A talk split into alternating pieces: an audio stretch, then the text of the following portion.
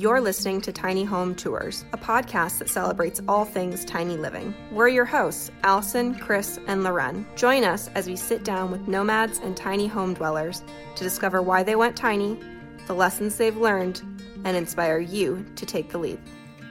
Hey y'all, Loren from Tiny Home Tours here.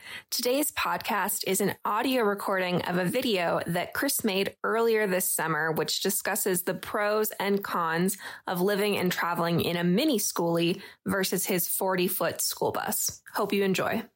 Hey everybody, Chris here from Chris Travels. It's been a very long time since I did a specific video on YouTube. So as you can see behind me, I am currently living in a five window bus. This is ZEP 6. Being that I'll be heading back to Indiana for morel mushroom hunting, hanging out with family, going to a couple conferences, I ended up leaving my 40 foot bus, ZEP 2, in Wichita to get some work done on it, and I'll just be bouncing around in this bus basically for two months. It's just a lot easier not having a 40 foot bus with a tow car, trying to find places to park it, one time I drove it back to my aunt's house, parked it in the backyard. The next day, the neighbor had called the mayor's office saying that I was living in the bus in the back and I was actually living in the house, or I was staying in the house at the time. So, just to mitigate all that, just have an easier rig to park, move around in, I decided to take this rig back to the Midwest with me. Overall, I wanted to do this video because it is a compare and contrast between my 40 foot raised roof bus with a tow car and this five window minibus because I know a lot of people out there are considering either a minibus or a camper van or a large skoolie. And just from my experience, I'd like to share what I've learned. So, number one, I have learned that I am not going back to a smaller rig. If I can help it, anyways. Who knows what will happen? You never know what will happen. But overall, I really do enjoy having the larger rig. This is nice being able to park in people's backyards or out front and not necessarily draw too much attention. But I do like the larger rig. I don't think I'm going to downsize. And the reason why I mention all that is I do know some people will get a larger rig and they might not like it. They might not like the fact that they can't just pull up to any parking lot.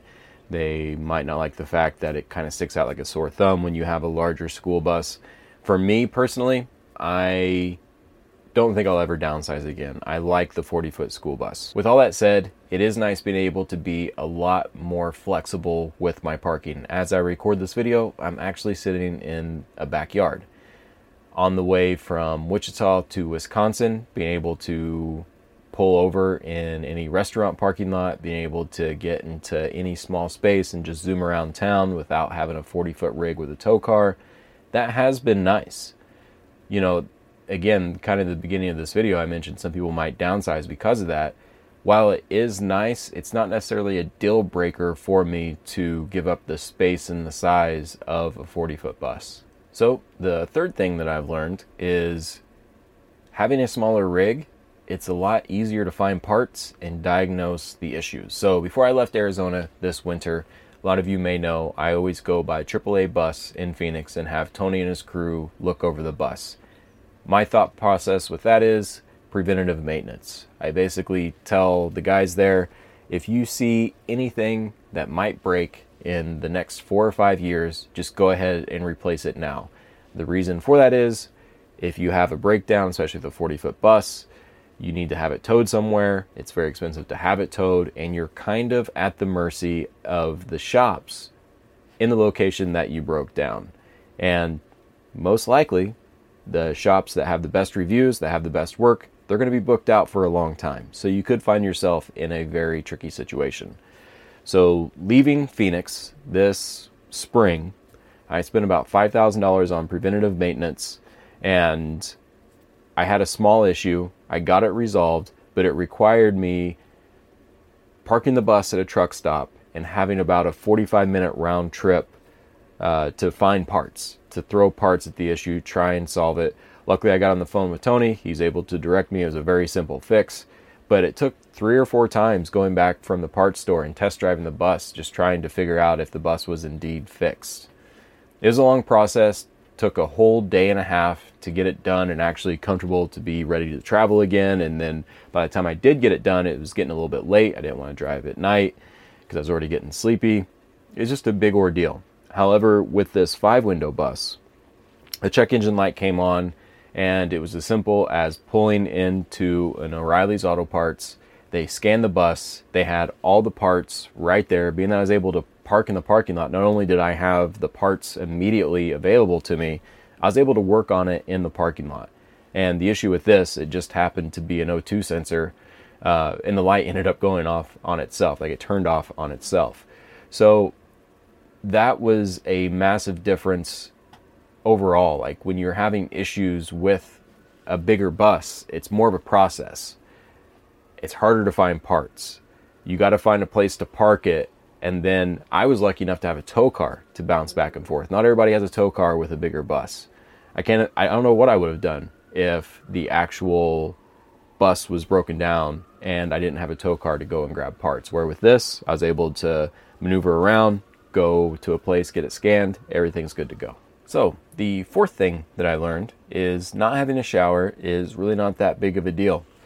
I am one of those people that likes to shower every day. I know there's tons of people out on the road that don't shower every day, but for me, it's very important. I think I still have some PTSD from traveling around in my first van and not showering for weeks at a time and just being super sticky and gross trying to sleep. Like, just, I did not enjoy that at all. Uh, so every rig I've had since has had a shower. Now that things have changed, as well as my knowledge on the road, like for example, stopping at truck stops, uh, gym memberships, stopping by friend's house, this has not been a big deal for me not having a shower in this rig. Granted, it has been a little bit more expensive. I think showers are now $15 at truck stops, but you can get their, you know, their loyalty cards and if you fill up there all the time, your points accrue, then you're able to get free showers. Uh, so there are workarounds, but just the availability of gyms, uh, the availability of truck stop showers, it has not been an issue for me not having a shower in this camper. The fifth thing that I learned gas mileage isn't that much different. And it's kind of hard to believe, but my 40 foot school bus with a tow car has a Cummins 8.3 Allison 3060 transmission. It gets anywhere from 7 to 8 miles to the gallon average. Where with this minibus with a Chevy 6.0 gas engine, it gets anywhere from 10 to 11 miles to the gallon.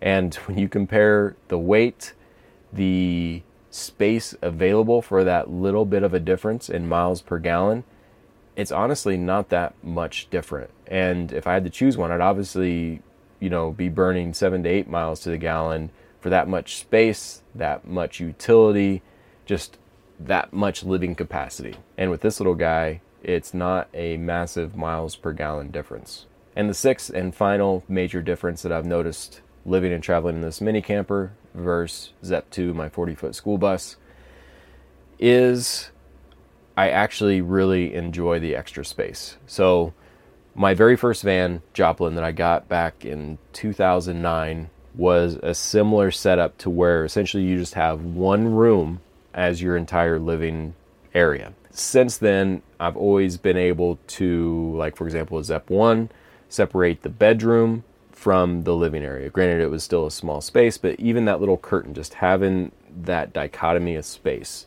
um, I've always had different areas that you could hang out in the rig. Where with this, this area here is the kitchen, it's the bathroom, it's the living area, it's also where you sleep. I have noticed that I definitely enjoy having the separate spaces living back in this rig. I've noticed that this particular setup gets me outside more. Like it seems like it seems like this is just straight utility. Like you get what you need done in here. You're able to charge your gear. You're able to hang out, work on the laptop if it's nasty outside. You're able to cook your food. You're able to use the bathroom. You're able to sleep. It's more of a way to get you from spot to spot, be able to bounce around from spot to spot. And over the years, you know, in the Class A that I had, it was the first time that I boondocked, the first time that I was able to gather a bunch of material, you know, whether it be food, water, um, gear for whatever I was doing out there. And it really changed my perspective of staying in one spot longer. And now that that's my preferred way to travel and explore the area, having the the different areas like the couch area, the work area, uh, the kitchen itself, having a bedroom, having a closed off bathroom, uh, that has just enhanced my living capacity. It's made me much more happy on the road having that. And I'm not saying one way is better than the other, but for me personally, and especially coming back to this rig, it's made me appreciate having the dichotomy of space, like having three different work areas where I work on my laptop all the time, um, having the couch there so when at the end of the day after I've been working all day or exploring all day I can come back turn the iMac on watch Netflix watch Funimation like just be able to chill and relax uh, be able to have a separate bedroom space to where at the end of the night if I just want to sit down listen to music read a book like just being able to move around in that space has been way more important than I ever realized it would be. And I'm super glad that I designed Zep 2 the way I did with the different living spaces because that's actually paid off in a big way. So as I was transitioning into this rig, as I was thinking about this video, I was considering to myself if I've just become spoiled over the years getting larger and larger rigs. But what I think it really is, what I think it really boils down to, is your rig is a reflection of how you use it as a tool. I recently did a podcast with Lisa from Vacay Vans, and we have a very similar mindset when it comes to this. Our rigs are not a direct reflection of our personalities, a reflection of how we use that rig as a tool to allow us to live the life of freedom we want to live. And as I said before, living off the grid, being in one spot for a long time, especially now that I have a tow car, having a rig that is essentially a mobile condo on wheels, like a true mobile tiny home on wheels that allows you to live comfortably, allow you to work, allow you to relax, allow you to, you know, have a kitchen, bathroom, shower, just have everything in one condensed unit that allows you to travel. That is the reflection of Zep 2 for me. Where this rig, you know, if I tried to do the same thing, I don't know if I would enjoy the road as much, just having this one room setup. However, you know, when I first got on the road, I was just running and gunning, just bouncing around nonstop. The most I stayed in one spot was like two days. This rig would be perfect for that. But, it, you know, as I've matured on the road as I have, you know, kind of slid into what I want the road to do for me and how I want to live on the road. Having this, having the Zep 2 set up, having the space has definitely paid off. So I hope this video has helped you in some way. If you're considering a minibus or a camper van or a 40 foot school bus or a medium sized school bus, uh, for me, it's all about how that rig's going to reflect in the way that will help you live a life of freedom. So, thanks for watching, and we'll catch you soon. Today's episode is brought to you by the Tiny Home Tours coloring book. Meet 20 real life nomads and alternative space dwellers and color images of the interior and exterior of their homes, plus passion pages filled with their favorite things. The Tiny Home Tours coloring book can be purchased at tinyhometours.com backslash coloring dash book or at the link provided in the show notes. Free shipping to the continental United States on all orders over $17.99. This episode has been a Tiny Home Tours production. If you're a fan, please rate and review us wherever you listen, share with your friends, and subscribe so you don't miss an episode. Thanks for listening, and see you next time.